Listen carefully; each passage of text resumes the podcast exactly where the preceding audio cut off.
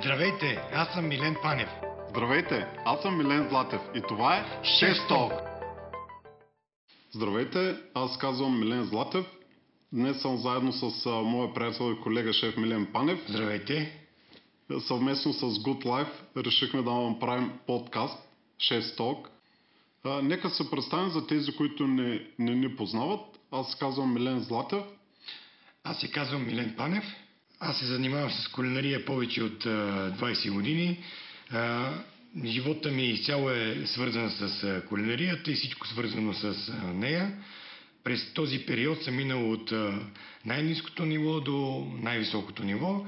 В момента управлявам кухня с много готвачи, над сто готвача и хора, които работят в кухнята.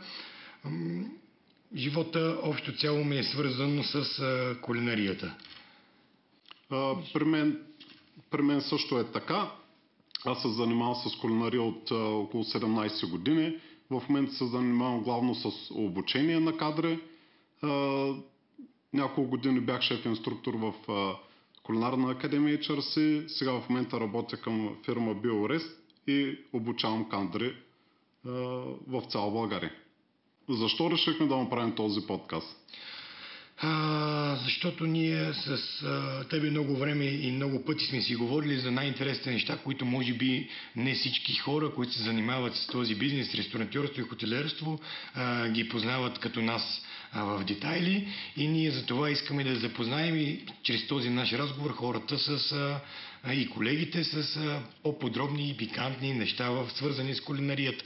Като започнем от самото начало, о, изхождаме от а, а, времето на големите готвачи, ние ще ги споменем, тримата, от които започва, нали, според нас най-важното нещо, които са дали най-много за кулинарията. И ще преминем към развитието и в България, през царско време и а, до днешно време и ресторантите, които в момента предлагат храна.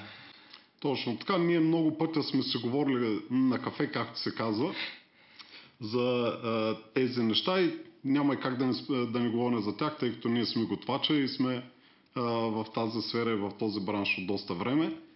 А, ще започнем с а, предистория на създаването на модерната кухня.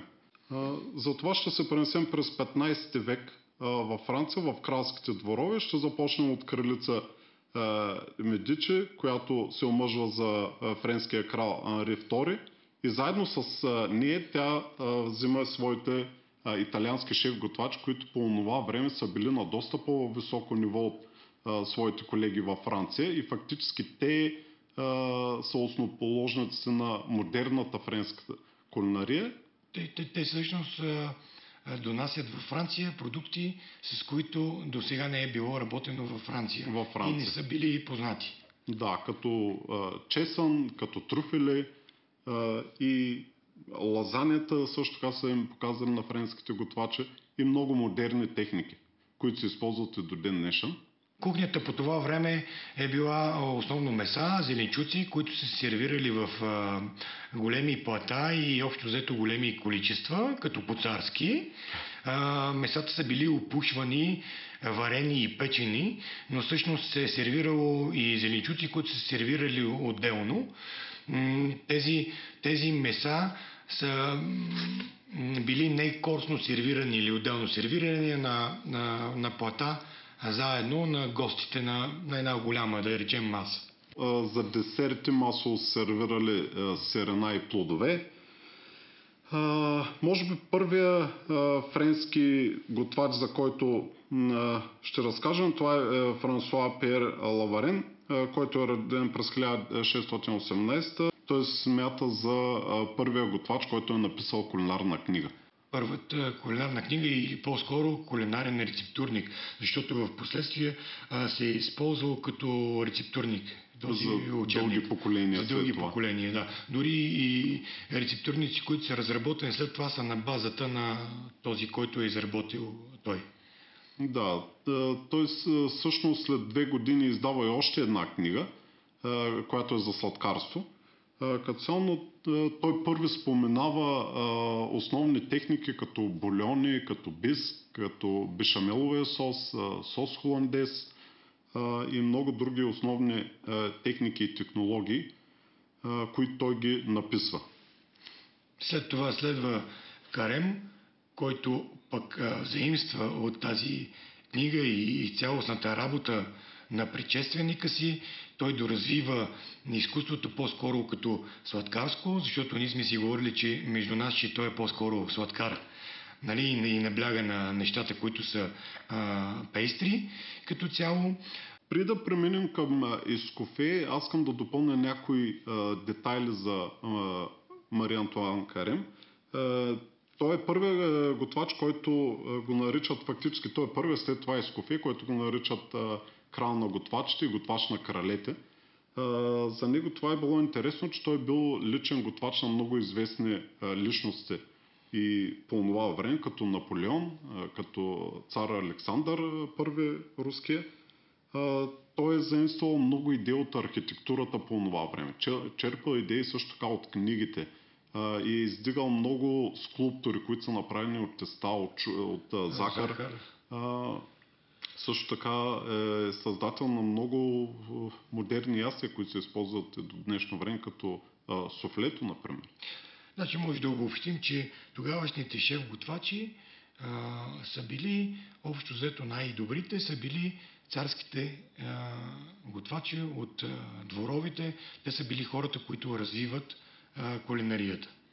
А, според мен също така и това е допринесло те да са лидерите по това време, тъй като а, самите крале са искали от тях повече и повече. Да, създавали са нови рецепти, нови на базата ястия... на това, че са изисквали много нови неща от тях.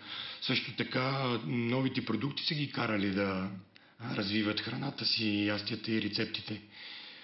Тези продукти, за които говорихме, от, са вкарани от Италия, всъщност те са ги доразвили. Те са ги доразвили. И са създали до ден днешен използвани рецепти. След това идва Ескофие, който доразвива а, цялото а, хранене, системата в а, кухнята, бригадата в кухнята, която определя позиционирането на готвачите. А, всеки е на собствен стейшън, има ред в кухнята, който всъщност ред спомага за бързото издаване на храната. Това е целта на този ред, който е създал и документирал Ескофие. Много интересна а, личност, която се изучава между другото във всички а, кулинарни академии по цял свят. Главно е работил в а, големи вериги, в големи хотели, като Картлтън Риц, като а, Савой а, Хотел в Лондон. Неговата история всъщност е много интересна на Ескофие. Той е визуално един а, малък, нисичък човек, който всъщност а, в В, така в нашите очи е един огромен професионалист, а, на който ние винаги сме се възхищавали и винаги сме твърдяли, че младите хора и младите готвачи трябва да познават историята за него и за предшествениците му също. Но той бил много интересен. А, аз мога да разкажа много интересни неща за него, като че е познавал дали хляба е добър само по звука от ножа, когато се разрязва а, хляба. Той е създал много рецепти, които до днешен се ползват и тези рецепти са класика. Неизбежна класика, която не можем да избягаме от нея. Са били създадени при повече от сто години. Ние много пъти сме се говорили с, а, с теб как, и сме се чудили как са ги правили по това време такива сложни ястия и техники, когато са нямали такова оборудване а, а, и има, такива кухни, които има и в има рецепта време. За сладолет от гъш и дръб, която е на Ескофие и е преди толкова много време. Да разкажем малко повече за а, структурирането на а, кухненската бригада, а, която е благодарение на него и е използване до ден днешен. В, естествено в по-големите хотели като цяло се използва, в по-малките ресторанти не е много и рентабилно да се поддържа цялата да бригада. Да се поддържа цялата бригада, защото всъщност тя е доста голяма. Ако е един обект с а, а, по-малко нали, маси и място за клиенти, всъщност ще дойде един момент, че персоналът е по-голям от клиентите. Повече. Добре. И тук е момента да ги споменем, да разкажем за тях, тъй като в последните години в България шеф стана много модерно. а и много колеги се наричат, нали, шеф, но... Ами, дай да кажем какво е това шеф. Това не е бос, нали. Дай да кажем какво е сега всъщност шеф, защото това не е бос, нали. Това е съвсем друго нещо. Както и българското значение. Да, да. Добре, шеф а, или екзекутив шеф, или хед шеф, тук ще разкажем малко и за а, разликите между тях, тъй като много хора не са запознати, а те са важни а, детайли. А, шеф се нарича човек, който оглавява а, една кухненска бригада, който стои на върха. А, неговите задължения са адски много. Първо, той трябва да има много голям опит и стаж зад гърба си, трябва да има много добри а, познания. А, той човека, който а, наема кухненския персонал, прави неговия график, а, измисля менюто. Екзекутив шеф, това е а, готвача, който стои най-отгоре на пирамидата, така да се нарече, а хед шеф е под него, но това е в големи вериги, където има няколко ресторанта, примерно един хотел с четири-пет ресторанта. Екзекутив шеф, той е на всички ресторанти, а хед шеф е на, само на кухнята, да, на определена. Тук, тук е важно да, да, да споменем, че всъщност хед шефа и екзекутив шефа са хора, които са минали през цялата иерархия в кухнята. Те не са започнали да, от, а, директно от гард-манже или от друга позиция в кухнята, а те са минали от най-низкото стъпало, като са стажували или чиракували, както се е казвало по това време, и постепенно са се издигнали до най-голямата позиция. Всъщност те за това могат да направят графика, да измислят менюто, защото те познават а, по много добър начин самата система на работа в кухнята. Това, между другото, в България виждам, че в последните години а, много колеги така не преминават през всички стъпала, а прибързват а, и искат да заемат веднага позицията на шеф, която... Но а, за нея се трябва наистина доста голям опит. Това е голяма отговорност. Ние с тебе доста пъти сме си говорили на тази тема. Всъщност, когато човек има опита а, да мине от най-низкото стъпало до най-високото, тогава той може да наистина да направи един обект или ресторант или хотел а, да върви напред и нагоре. А, тук е важно да споменем неговата задача, че на базата на неговия опит той може да излиза от всякакъв вид ситуации, които ние много добре сме се говорили и знаем, че има много ситуации в кухнята, които ги няма в учебниците, няма откъде да ги научиш. Да, в една кухня винаги има форс-мажорни обстоятелства. Най-елементарното нещо е клиент иска нещо, което го няма в менюто, или дали може да се направи, дали се поддържа като а, продукт това нещо. Това си е един вид а, опит, за да можеш да излезеш тази ситуация и всъщност и клиента, и а, нали, всички да са удовлетворени. Тук е, тук е мястото да кажем, че а, все пак... А, това е бизнес. Това е бизнес, а, за който са нужни много познания и всъщност хората, които работят в този бизнес, без значение дали са отпред в залата или са в кухнята, те трябва да работят като една добра машина. За това нещо са нужни а, хора, които са минали от най-малкото до най-високото стъпало. Главният готвач а, не е готвач, който трябва да стои на котлон и да готви постоянно. А, неговите функции фактически са а, функции, които да ръководят този бизнес. А, счетоводство, калкулации на, на ястия, тяхното ценообразуване, а, също така да се а, ръководи и е, поръчките, на заявките на продуктите. Всъщност той, освен добър готвач, трябва да бъде и добър менеджер, счетоводител, трябва да познава доста а, други материи, за да, а, за да върви нагоре. Това, между другото, много собственици в България трябва да го, на ресторант трябва да го разберат и, и да го изискват от а, главните си готвачи. А, защото аз няма да забравя никога думите на моя главен готвач, когато бях в Катар. Той ми каза, ако аз влезна в кухнята а, и готвя по цял ден, това е проблем, това е грешка. Тъй като там беше голям обект, особено в повечето такива обекти, главните готвачи стоят в офиса и точно се занимават с а, ценообразуване, калкулации, графици. Графици, документи като цяло. Документация, точно така.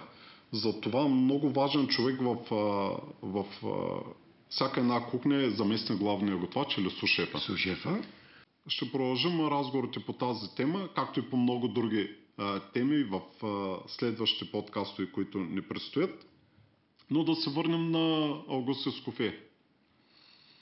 Какво а, би допълнил за него? Друго интересно. Ами, той като цяло е много интересна личност. Аз преди това споменах, като говорихме, а, човек, който а, дава м- основната крачка на модерната кулинария. Така мога да а, обобща а, неговата, неговата личност като цяло. Човека, който дава началото, старта и правилата за модерната кулинария. Който е изградил е, страшно много и от към рецепти, но автор е на няколко книги. Е, човек, който много е обикалял, много е пътувал. А, както споменахме по-рано, а, той е първият главен готвач на Ritz Carlton, които са а, етикет за хотелиерство в цял свят. А, Те също така са били приятели с истинския Риц, с собственика на на веригата, на хотела. А, той има абсолютен карт-бланш. Тук е много интересно да отбележим, че всъщност тези е, готвачи са първите, които излизат и е, коментират и говорят с клиентите и с хората, които консумират тяхната храна. Първите готвачи, които, а, които стават достъпни, които стават широко достъпни а, на публиката.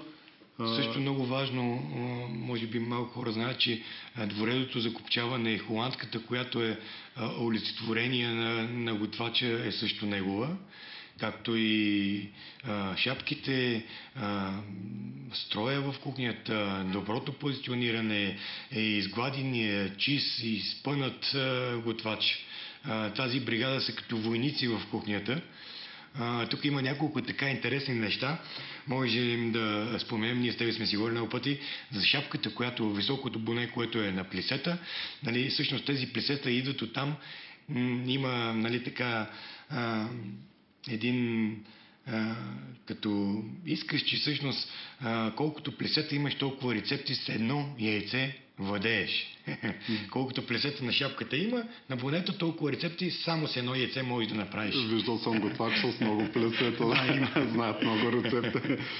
Другото интересно е, че колкото е по-висока шапката на готвача, толкова е на по-високо в йерархията. В кухнята, затова главните готвачи са с най-високите шапки, а чараците, както казахме, са с най-ниските. С най-ниските шапки. А, сега да се върна малко към а, дворелото, закопчаване и, и курката. Защо е измислено? Защо е измислено? Ами то е много логично. Както казахме преди това, всъщност те са първите хора, които почват да излизат пред а, клиентите, да разговарят с тях, да ги питат как е храната или какво желаят още да добавим, или дали нямат някаква специална поръчка да се направи специално за тях. Просто вътре в кухня, когато той работи и готви, е нормално да бъде изцапан. А, с някои от ястията, които готви, обръща копчетата от друга страна и излиза пред а, гостите съвсем чист, много готвач. Другото е интересно да отбележим, че а, готварските униформи а, и корки са измислени в бял, защото белият цвят е символ на хигиената, на чистотата. А, ние сме хора, които работим с храна и трябва да излъчваме една чистота и една хигиена. Хигиената в кухните е много важно нещо и точно за това белият цвят подчертава а, така общо взето чистотата в а, една кухня. Точно така. А, но да се върнем отново на а, бригадата а, в а, кухните. А, започнахме с а, шеф, след това преминахме на а, сушеф или на заместник главен готвач. За мен заместник главния готвач може, може би е най-важният човек в а, една кухня, в една йерархия, тъй като споменахме, че особено в а, големите а, ресторанти и хотели а, главният готвач повечето време прекарва в офиса с документации. А, а заместник главният готвач е човека, който ръководи а, готвар, готвенето в една кухня и той трябва да е много силен, също така с много добри познания, а, но ако трябва да се върнем в пълната йерархия, в, само в по-големите вериги, Uh, както споменах, примерно един обект, който има три, четири, пет ресторанта, uh, там има и хед шеф, който е uh, главният готвач на самия ресторант само. и след него е сушефано. В а, местата, където а, са по-малки бергайти или само един ресторант, а, тази позиция няма. Там е главният готвач, след това е заместник главният готвач. А, както казах, той е много важен човек, тъй като той ръководи а, главно екипа, а, също така и алакарт. В големите натварени обекти и хотели всъщност може да има трима сушефове. Нали, трудно се среща, нали, цялата бройка, но може да има до трима сушефове, защото всъщност тези хора, както каза преди малко и ти, а, когато си бил на един от твоите стажове, ако а, главният готвач влезе в кухнята, има проблем. Има проблем. А, така, да, те може да са, а, да са няколко а, сушефа в един ресторант, а в един хотел може да стигнат и а, доста повече. А, след а, сушефа, а, това е джуниор сушефа, но това пак е в по-големите обекти и вериги, в по-малките няма тази позиция. А, той е непосредствено след а, заместник главния готвач. Отново носи голяма отговорност, трябва да познава всички, всички ястия, всички подготовки, които са необходими. И да всъщност може... той е обучаван от заместник. От заместник главния готвач. Да, това е много важно да го кажем. Всъщност той е обучаван, защото позициите в кухнята и в бригадата на Ескофие са направени така, че всъщност те се обучават от а, този, който е на по-високо ниво. Да. И идеята е да се препокриват. Да се препокриват ако, при нужда. Ако главният готвач го няма, главен готвач става заместник главния готвач. Да. А, на обекта. Или ако заместник главния го няма, тогава е джуниор сушефа, който е под него. Може би само да, да споменем и другите позиции, без да навлизаме в подробности, защото да, те, са доста, те са доста. След това са шеф департи, човек, който отговаря за станцията. След това има джуниор шеф департи, който е под него. Стейшъна или станцията, нали, както ние казваме, е позицията, която отговаря за дадено нещо или подготвя дадено нещо. Всяка станция носи отговорност и е нормално за всяка станция да има отговорник.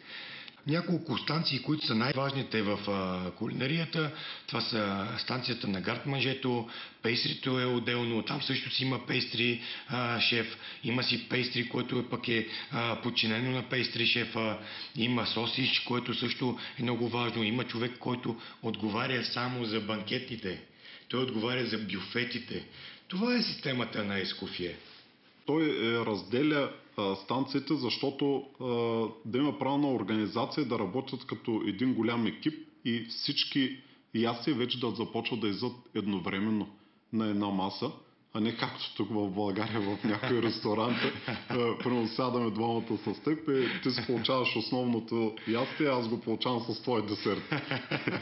точно, точно това е идеята, нали, на разделянето на станциите. Uh, както казах, в по-големите uh, вериги там има и отделна станция за, само за меса, отделна само за риби, uh, само за сосове. Между другото, uh, в такъв тип кухня, може би най-важната станция и готвача, който е така уважаван uh, доста, е готвача, който отговаря за сосовете и бульоните, естествено. Uh, така че те са, те са много. Както и казахме. Тук е, е място да кажа, че някои от сосовете се приготвят двайсет и четири часа.